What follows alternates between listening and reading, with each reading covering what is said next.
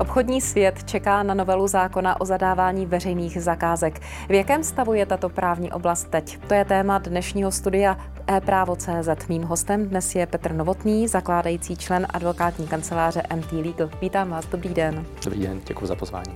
Podcast e-práva. e-práva. Když jsem se ptala právě na tu celou právní oblast, tak jak moc očekáváte novelu a v podstatě bychom asi měli vysvětlit i to, že teď spíš přijde možná dřív eh, to připravované druhé vydání komentáře k zákonu. Tak v jakém očekávání jste? Přesně tak. Ehm, my jsme, my jsme dlouho očekávali. Ehm, vlastně my jsme ten komentář eh, připravovali nebo připravujeme už eh, více než dva roky vlastně a stále jsme čekali na to, jestli ta novela, ta velká novela, tak jak ji nazývá Ministerstvo pro místní rozvoj, přijde.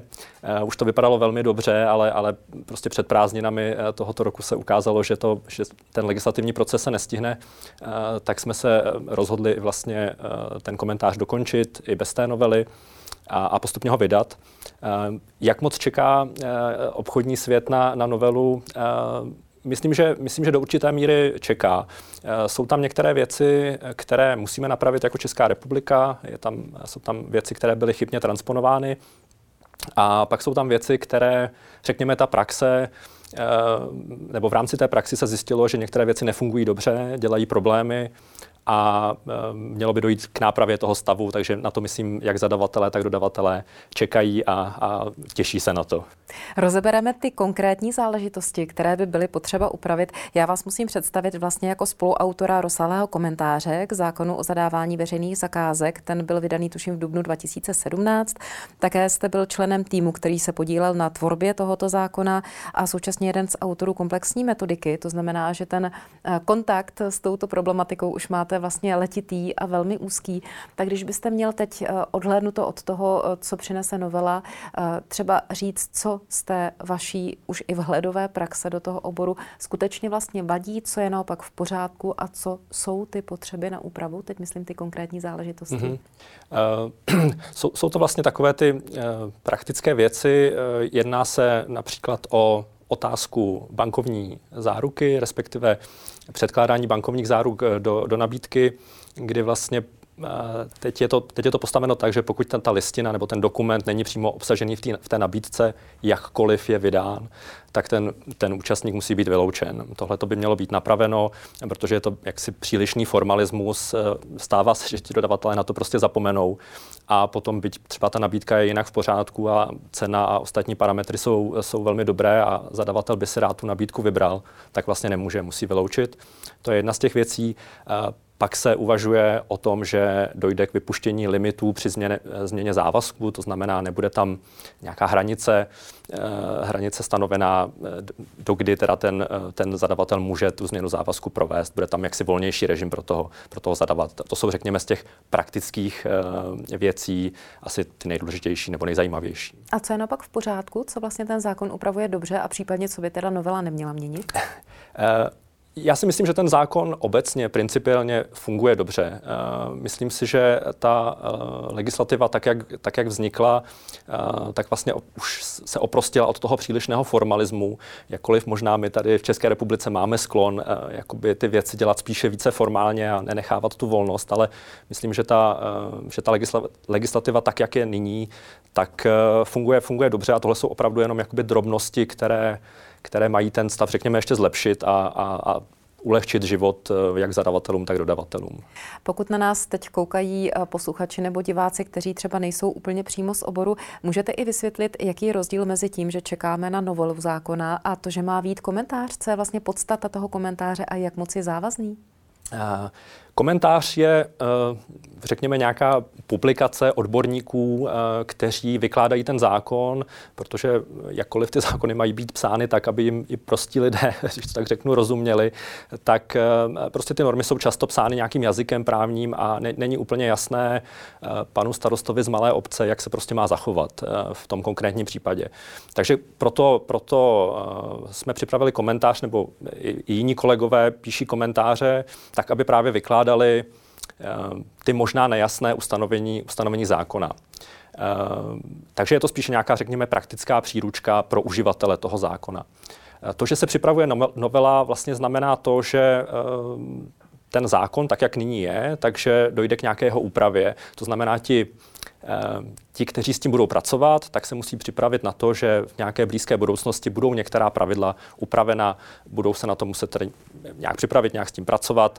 Eh, a my jsme teda i na to trošku pamatovali v tom komentáři, jakkoliv, jakkoliv tam nemůžeme dát ještě přesné to znění, protože není jasné v současné době, jak to bude vypadat, tak jsme se snažili naznačit ty směry, kterými ta novelizace půjde. Může i komentář posloužit jako určitý z podkladů pro přípravu novelizace? Připravujete vlastně ty dokumenty třeba tak, aby se i zákonodárci mohli inspirovat a řekněme třeba zjednodušit tu nadcházející úpravu? Um, myslím si, že takhle to úplně nefunguje. Uh, my jsme v kontaktu s, s některými kolegy eh, z Ministerstva pro místní rozvoj a ně, některé věci s nimi konzultujeme, takže možná v tomto, v tomto směru uh, se je možná snažíme ovlivnit a, a snažíme se jim uh, hlavně říci, že některé věci v praxi třeba nefungují tak dobře.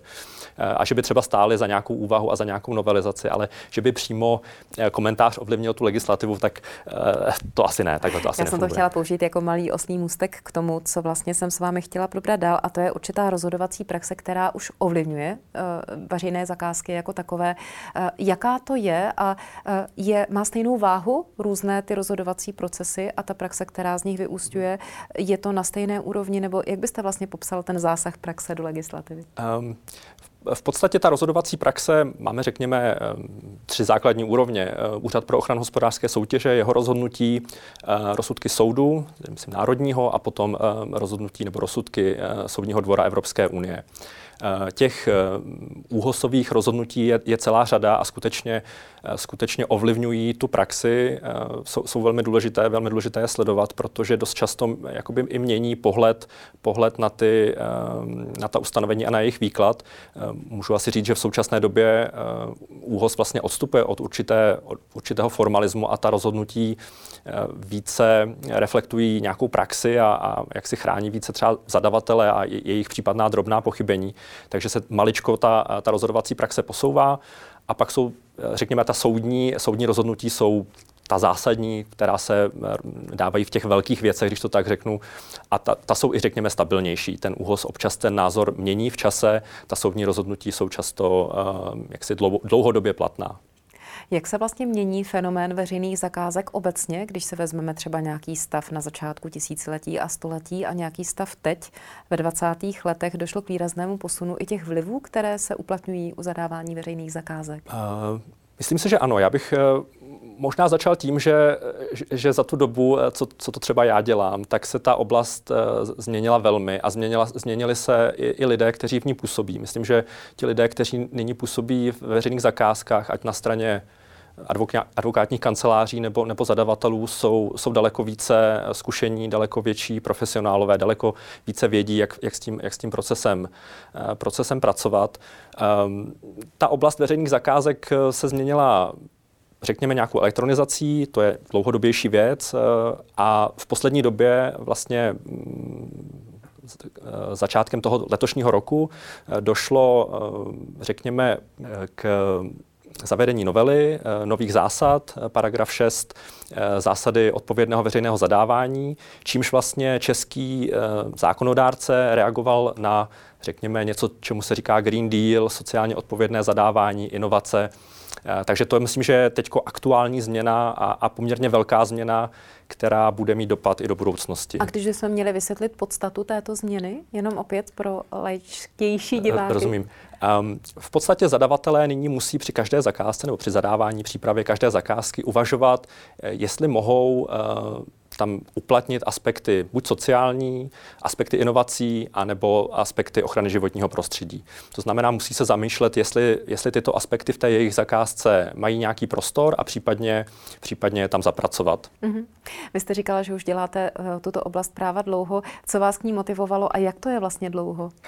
Um, je to, asi, asi nemůžu říct, co mě k tomu motivovalo, protože vlastně musím na sebe eh, přiznat, že když jsem vyšel eh, právnickou fakultu, tak myslím, že jsem nevěděl, že vůbec veřejné zakázky existují. Ale dostal jsem se do kanceláře, která veřejné zakázky dělala, eh, ke kolegům, kteří v, tom, v té době byli vlastně špičkoví odborníci, jsou stále. A, a už vám to zůstalo? Už mi to zůstalo, přesně a tak. jak je to dlouho? Je to uh, 13 let. 13 let. Uh, vy jste zmínil před malou chvílí i elektronizaci nebo digitalizaci digitalizaci v oblasti veřejných zakázek. A ta se sem vlastně dostává kdy a co přináší? Eh, to k nám přichází eh, z Evropské unie, ten požadavek na tu elektronizaci. Eh, musím říct, že... Ale je to čerstvá otázka, Je že? to relativně čerstvá otázka, ano. Ono, jedna věc je, řekl bych, elektronizace veřejných zakázek jako takových, druhá věc je možná elektronizace poskytování právních služeb jako, jako celku. V těch veřejných zakázkách tam si myslím, že jsme poměrně daleko, tam vlastně celý ten proces uh, už je, nebo měl by být plně elektronizován. Uh, řekl bych, že tady jsme i trošku jakoby napřed před, eh, před ostatními státy, eh, a, ale stále jakoby je, je kam směřovat a, a, a co zlepšovat ta druhá otázka elektronizace jak, jako právních, právních služeb jako celku asi teď souvisí s tou, s tou pandemí, s tou situací kolem nás, kdy vlastně i ty advokáti se museli přizpůsobit tomu, že nemůžou za těmi klienty chodit a museli teda nějakým způsobem s nimi komunikovat na dálku. Takže vlastně i takovou oblast, jako jsou veřejné zakázky, pandemie přeci jenom asi výrazně ovlivnila. Uh, myslím, Byť se možná z vnějšího pohledu může zdát, že nejmíň. Uh, mysl, myslím si, že ano. Uh, prostě zadavatelé veřejných zakázek jsou státní orgány, přece jenom ti lidé uh, byli doma, uh, nemohli, nemohli tolik pracovat nebo ne tak, ne tak efektivně, takže myslím, že tam byl i určitý uh, jaksi pokles v tomto směru. Uh, druhá věc je, že jsme se obě strany, jak, jak my jako poradci, tak i ti klienti museli přizpůsobit té nové situaci a, a, a najít způsob, jak vlastně, jak, jak v, té, v, té, v té pandemii pracovat. Ráda bych se zeptala i na pověst veřejných zakázek, protože přeci jenom, kdo sleduje zpravodajství, tak různě vnímá eh, nejrůznější kauzy, které se objevují právě na tomto poli. Jaký máte názor na tu průhlednost, na ty občasné sporné veřejné zakázky, třeba i na obranu toho, aby se to nestávalo nebo aby nemohlo docházet, nemohlo docházet k té negativní praxi? Eh, já musím říct, že mě občas eh, mý kamarádi zlobí tím, že na to, že dělám veřejné zakázky, tak vlastně reagují, že to je tam, kde je všechno, všechno podezřelé a pofidérní. Já musím říct ze své zkušenosti, že jak už jsem to zmiňoval předtím, ti lidé, kteří v těch zakázkách pracují, jsou velcí profesionálové. Myslím si, že skutečně dodržují ta pravidla tak, jak jsou nastavena. A často bych řekl, že ta ten dojem toho, že se tam děje něco nekalého, eh, je dán spíše neznalostí těch procesů, eh, které v těch veřejných zakázkách eh, jsou a jak vlastně ten zadavatel má a musí postupovat, než by skutečně tam docházelo k nějakým, k nějakým pletichám nebo podobně. Samozřejmě takové případy asi také jsou, ale ze své zkušenosti spíše si myslím, že, že je to určitá neznalost toho okolního prostředí, toho, jak ty zakázky fungují. A pokud už k něčemu dojde a třeba se i přijde nebo je náznak nějaké korupce, jak moc je to prokazatelné, jak je vlastně uh, ta průkaznost a vůbec průhlednost celého toho řešení um, jakoby na snadě nebo řešitelná? Mm-hmm. Já si myslím, že v tomhle uh, právě vlastně ta oblast veřejných zakázek, legislativa eh, je poměrně přísná, protože ten zadavatel eh, musí, musí vlastně eh, všechno dokumentovat.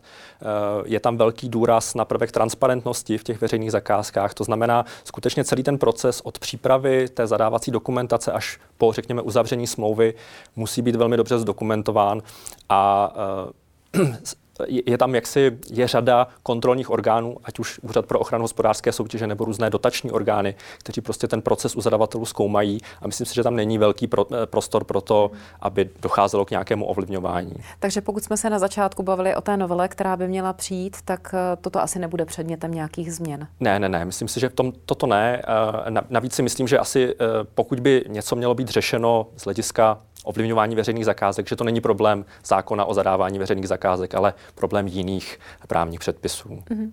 A ještě na závěr, kdy vlastně ta novela tedy se rýsuje, že by měla přijít? Uh, Přiznám se, že to teď úplně nejde říct, protože vlastně ten proces se zastavil, eh, ta no-, novela byla hotová, ten proces se zastavil a celý ten legislativní proces bude muset vláda, nová vláda eh, projít znovu. Eh, to znamená, těžko říct, ale doufám, že během příštího roku, do poloviny příštího roku by ta novela měla být venku. Mluvíme o roku 2022. Ano, ano, tak uvidíme, tak. třeba se na toto téma opět sejdeme a budeme si povídat dál. Pro dnešek děkuji a mějte se moc hezky. Děkuji. Mým hostem dnes byl Petr Novotný, zakládající člen advokátní kanceláře MT Legal. Loučím se s vámi a těším se příště. Naschledanou.